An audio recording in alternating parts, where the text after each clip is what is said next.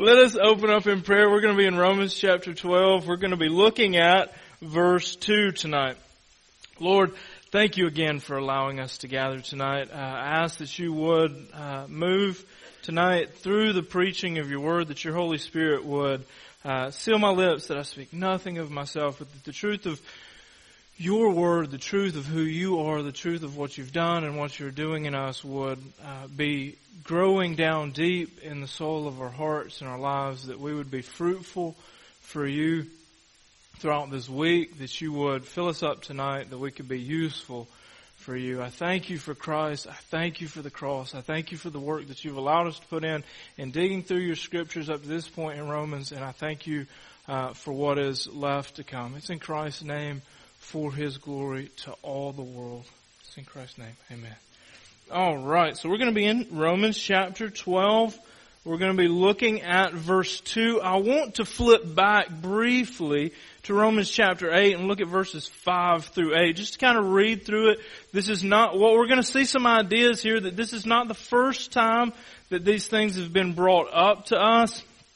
But now what we're going to find is, as Paul's starting to get to the more practical, how we apply uh, this gospel truth that we've been digging into into our lives in very practical ways that that r- will really literally transform us uh, from day to day. Uh, I want us to be reminded that this truth that we hold to and hope for is rooted in the gospel that Paul had been so tirelessly pushing into. So Romans chapter 5, we're going to read 5 through 8. For those who live according to the flesh set their minds, and if you would recall back to when we were looking at these particular passages of scripture, I, I, pointed out how often mind is used here, and I alluded to where we were going and where we're going to be tonight. Uh, so I just want to kind of refresh you so that maybe you can go back and look. So if you are wondering tonight, how is it that we're transformed in our minds? What is doing this? What is pushing this forward?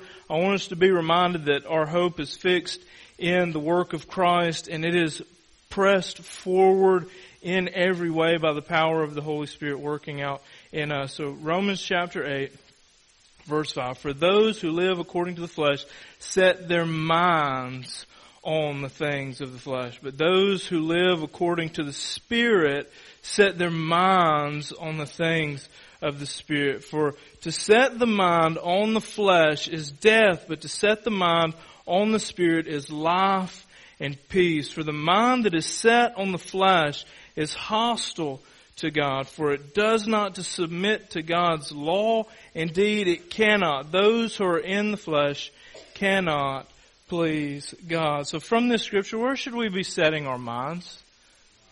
On God on the Spirit. We should be setting our, th- our minds, our thoughts, our hearts. We should be directing our lives in accordance with the Spirit, God's plan, not on what?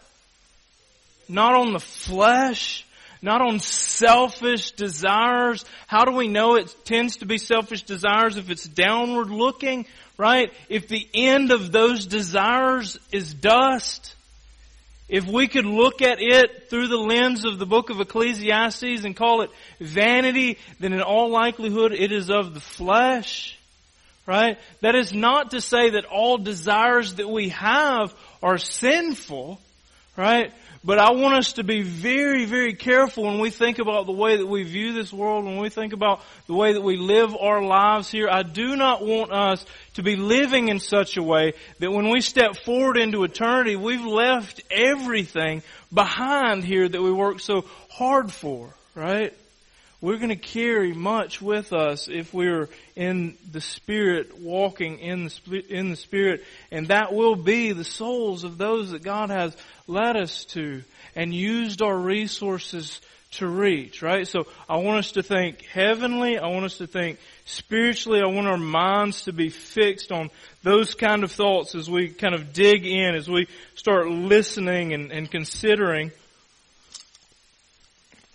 the truth that we're going to see in Romans chapter 12 now. So just because it's a short verse and I, and I love the way that it opens up, we're going to start in verse 1. But the focus is going to be verse 2 tonight. I appeal to you, therefore, brothers. Right? Let's remember that we are family. We are the church by the mercies of God. Let us remember as well that we've gotten to where we are and we will press on by nothing more than the, the mercies of God to present our bodies as living sacrifices. We live, church, we live because Christ laid his life down. We're holy and acceptable to God because Christ laid his life down. And in living and presenting our lives to God in the way that we live, we find that this, in fact, is spiritual worship. This is the way that we worship God by the way that we live day to day. And then Paul continues in verse 2, do not be conformed to this world. What does he mean by this and what does he not mean by this is what I want us to consider briefly. What does he not mean by do not be conformed to this world? He doesn't mean to not, not to go out or not to be a part of, right? He doesn't mean that all of you are to quit your secular jobs and take up jobs that are only found within the church doors, right? He doesn't mean to withdraw yourself completely from the culture that you are a part of, right? You are an American citizen, and He does not call you away from that. Right? Now he calls you away from much that your friends and neighbors and society call you towards. He's calling you away from those things. Many of them. But he does not call you out of your culture. He's called you in your culture so that you could be a part of changing that culture for him. Right? He's about changing the culture that he calls you from not removing you from it so that they're like, you know, I, I know that Christians exist, but I never seem to run into them. They never seem to be around. They're always up in their high towers looking down on us, telling us how sinful we are. But never do I come in contact with one. Never do I, never do I know or interact with why they believe the way they believe. Never have I had a conversation with them about their stand on homosexuality. Never had I have, have I had a conversation with them on what they believe in this area or that. Because they've so withdrawn themselves and hidden themselves away. And the world would suspect that, that we've done that because the way that we live or the way that we view is, is weird and can't hold up to scrutiny. So has he called us out of no. Then what is he telling us not to conform ourselves to? What is it that we're not supposed to conform ourselves to? The sins? The patterns? I want us to explore patterns here. What patterns are we not su- supposed to conform ourselves to? Alright, when we think of patterns, now I, I, I want to say this is good and we're going to kind of press into this idea of patterns just a little bit. Patterns, practices, customs. Now I want to, I want to say one, one extreme. This is just something that off the top of my head, I think of patterns, customs, like Halloween. Right? And you will find people that it's like, you let your kids dress up as what? Don't you know Harry Potter's of the devil? Like I've heard, I say that because I've actually heard that kind of, that kind of thing right? Y'all know what I'm talking about, right? So, so should we just pull ourselves away? Now here's what I want to say. Something that the church, I believe the church is doing very effectively in this is that I think there was a time where there was some absolutely you just, we just pull away from that day, nothing to do with it. And now we find fall festivals and it is actually, I think, at least in the area more common to hear it called fall festivals than trick or treating, which is like, and that's happened within likely a generation because when I was growing up, it was straight up, it was straight up trick or treating. Now, now you tend to hear fall festival. So what is that? Is that drawing away or is that becoming a part of and changing the culture of things? Right? Now, if you're practicing Wicca or if you're a wizard in real life, like back away from that stuff for real of the devil. Harry Potter's just a movie, but if you're really like mixing stuff up and saying chants, like that's scary. I don't, I don't know that you realize how scary, like, take yourself out of the sinful patterns and practices, but don't withdraw yourselves from the culture. So let's understand that what God is not calling us to as believers is extracting ourselves out and away from cultures, right? Like you're southern born, right?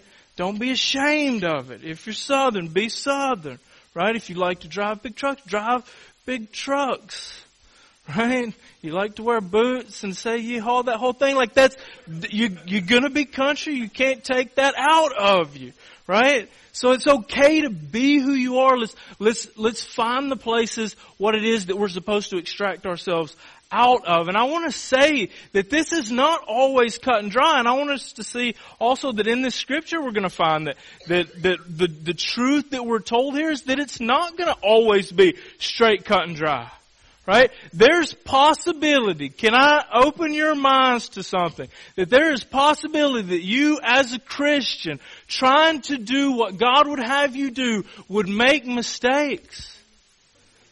Do y'all believe me in that? That it is absolutely possible that you as a believer trying to make the right choice, make the wrong choice. Do we want to do that? Of course not. But it's quite possible right? Because God doesn't say in here, go to the University of Alabama or go to the University of Auburn. But some of you could pick, and I, some of you could pick Auburn. See, I'm not even, I'm not even a huge fan. I just knew that that would cause some divide in there. or you could choose Alabama. It's according to which side you fall on. Go Blazers, UAB. was it was Auburn or Alabama? I'll step back from that. All right, so let us can we can we can we understand that there's some life decisions that that you're going to read and study and discern and you're going to pick. Right? Like whether or not you go to Honduras with us here in June or July when Shane goes back or in November. You're not going to open this book up and you're not going to find where it says, you know, like your name goes on this date. You're going to pray. You're going to ask God's guidance and then you are going to make decisions, right? This is the Christian life. We pray, seek discernment. How do we know that we're making good decisions? How do we know that we're making good decisions?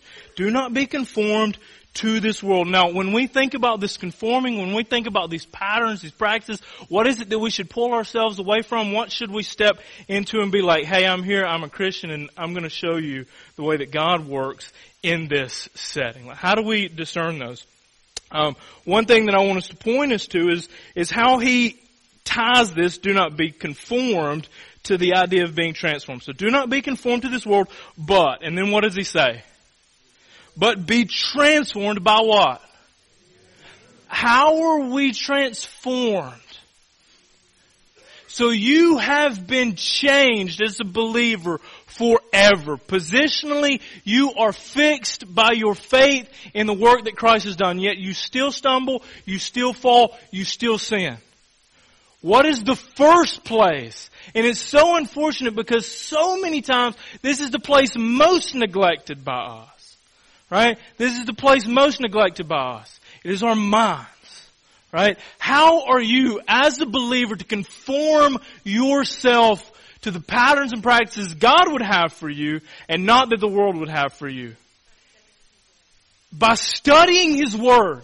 By spending time in God's Word. And I could just stop there. And then we could consider why it is that we don't.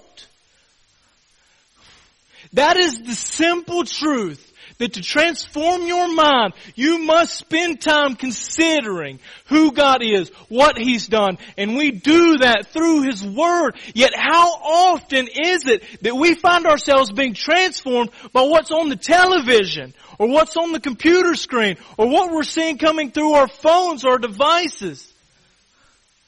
Your mind constantly is being bombarded. You are being told at every avenue what you should be thinking and what you should be doing. And you're cool if you wear this or don't wear this. Right? If you look like this or you don't look like this. If you act like this or don't act like this. And you think that way. And it drives the way that you live. So that you have to have this particular car because the job that you have and the status that you're at says that if you don't drive that, they won't know. So if I make a hundred grand, I better sure drive a car that looks like I make a hundred grand. Right? Because if I don't, what? I'm gonna drive to work and my friend's gonna be like, what about that dirty Mustang I heard? Whee! As it rolled up into the parking deck, man. How are you ever gonna be the boss driving a hoopty like that? Right? Like that's, like that's what we're gonna have to, because what does the world say? You look a little different, man. You act a little different. So I want us to think about these things. Now, if you, if your car doesn't whine when you turn the steering wheel, you're good. It doesn't have to whine. You don't have to be there, you know. Maybe I'm a little more holy than you. I can, I'm just kidding.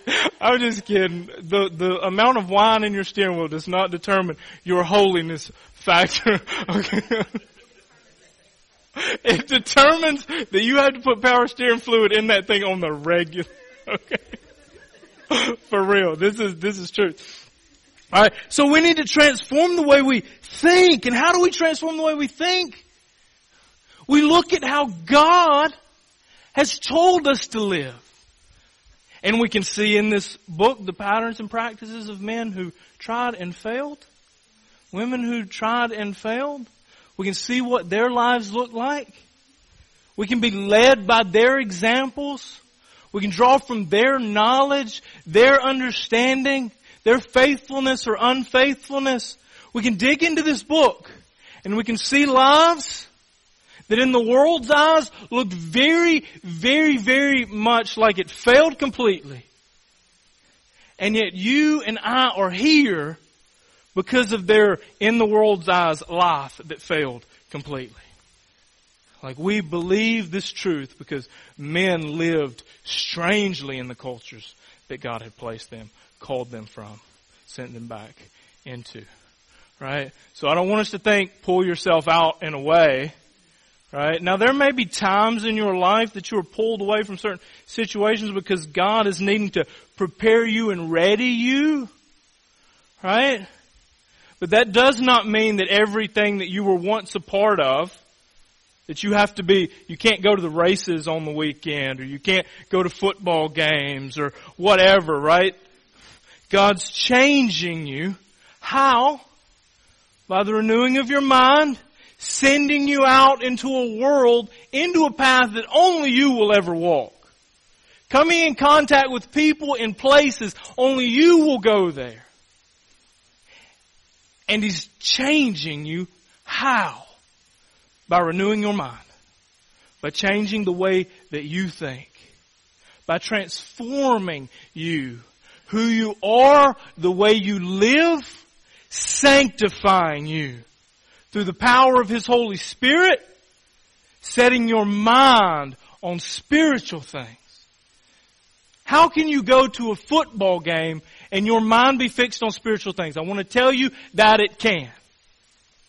I want to tell you that it can.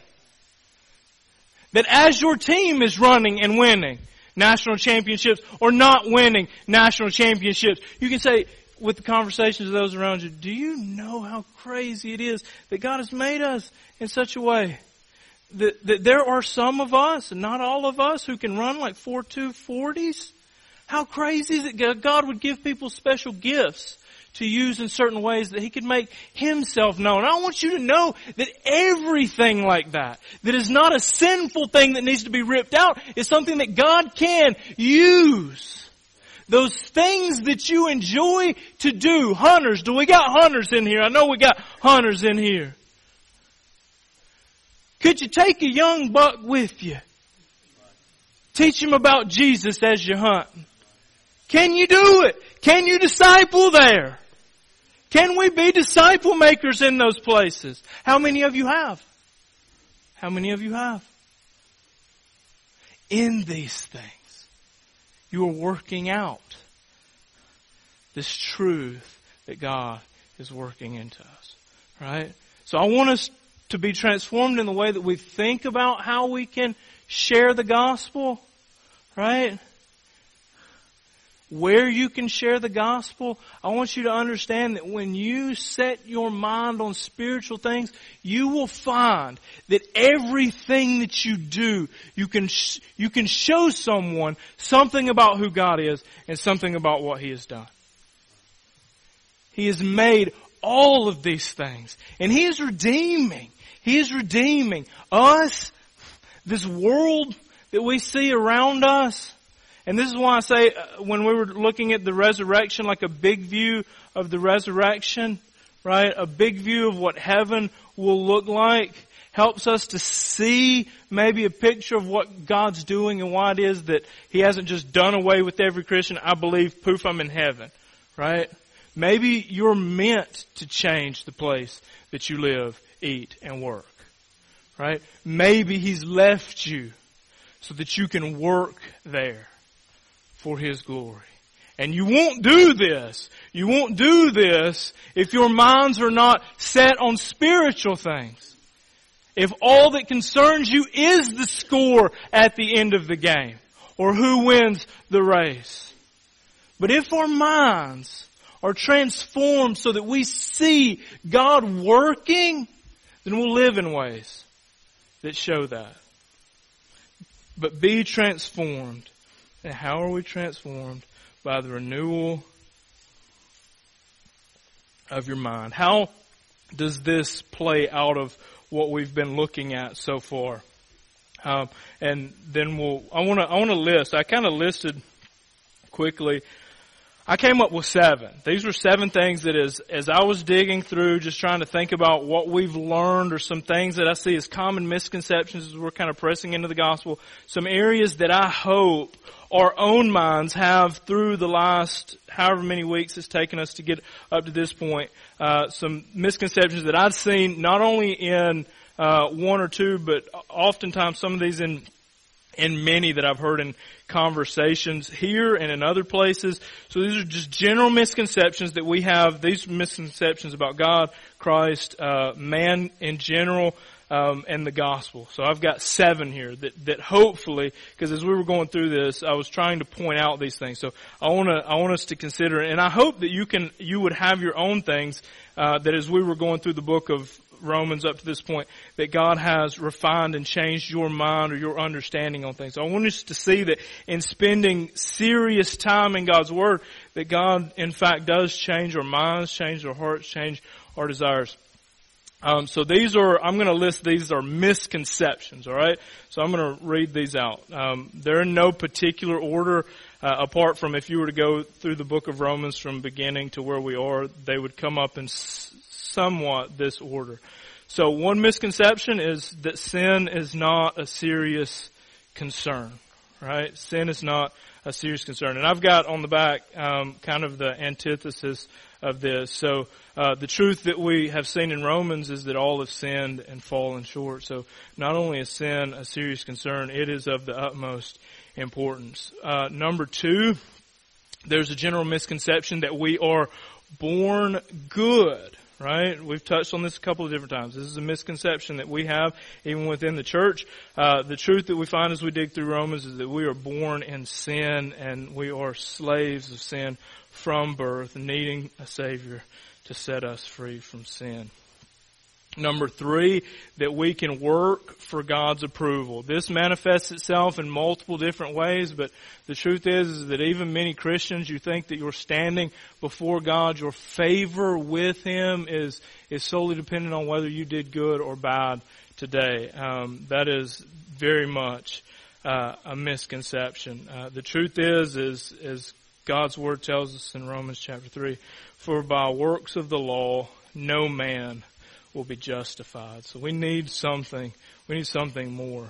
uh, verse 4, or excuse me, not verse 4, but uh, a fourth thing is that Jesus simply gives us a clean slate. Friends, I, I hope it's clear that Jesus does more than clean your slate.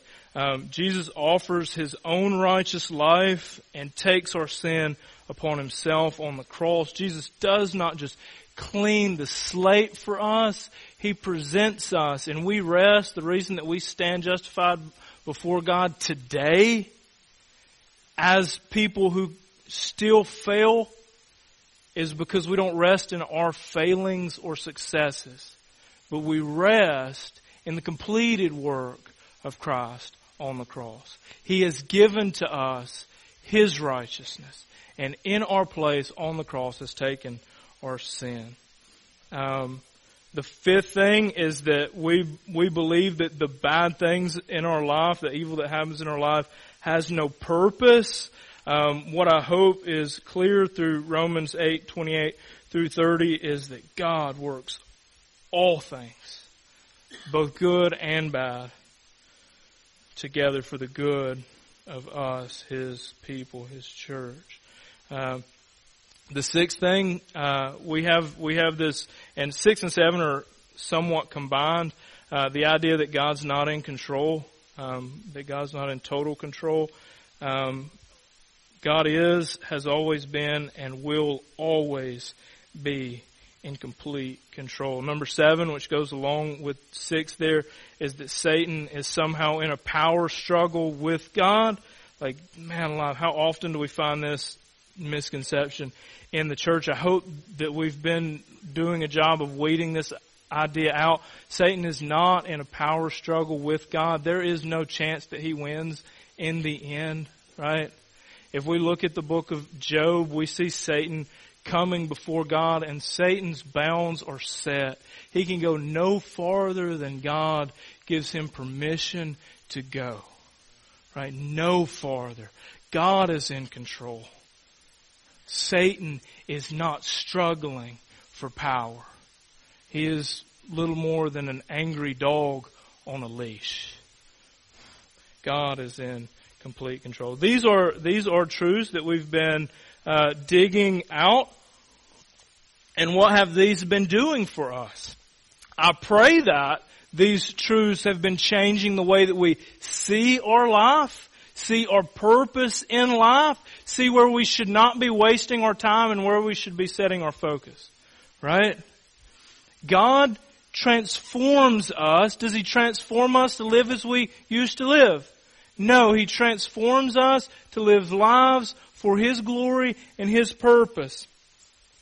Alright? So, chapter 12, verse 2, do not be conformed to this world, but be transformed by the renewal of your minds that by testing you may discern what is the will of God, what is good and acceptable and perfect. Now here's what I want us to see here, and I'd kind of alluded to this a little bit uh, earlier. As, as do you do you get this? Did do y'all get that he doesn't say transform your minds, and when you transform your minds, all your decisions tomorrow will be the right decisions? Do y'all see that he's saying that he's not saying transform your minds or spend a little bit of time in God's Word today and tomorrow all the answers will make themselves known to you? Do we under, do we understand that this is going to be something that we do, that we continue in, that we walk in all the days of our lives?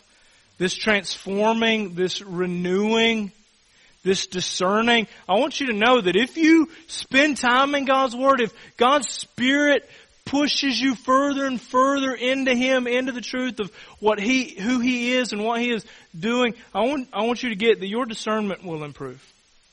That your decision making abilities will improve. Right? This is the truth, but here's the thing, it's gonna require testing. There are going to be times in each and every one of your lives, very practically, where you don't know what decision is right, and both of them look good. Both of them look like good options. And you're going to be like, Lord, I don't know. And, and what should I, I'm going to, I'm going to flip and maybe I can find something in Proverbs or maybe I can find something in Psalms. That's not a bad place to go. Go into God's Word. Pray. But don't be indecisive. Right? Your failings as a Christian are covered by the blood of Christ. Dustin said it perfectly in class tonight. When Christ was crucified, buried, and resurrection, resur- resurrected, every one of your sins was a future sin. Every one of them. Your failings are covered. So don't let your failings or fear of failing cause you to do nothing. Are y'all with me? Has this got any kind of practical application? Right? As believers, there are gonna be times that you just have to pull the trigger and do it. Trusting in God. Trusting in God. That He will catch you. And that He will lead you. And that He will teach you. And that even your bad decisions are working together for good. Because He is sovereign, even over your bad decisions. Even over your bad decisions.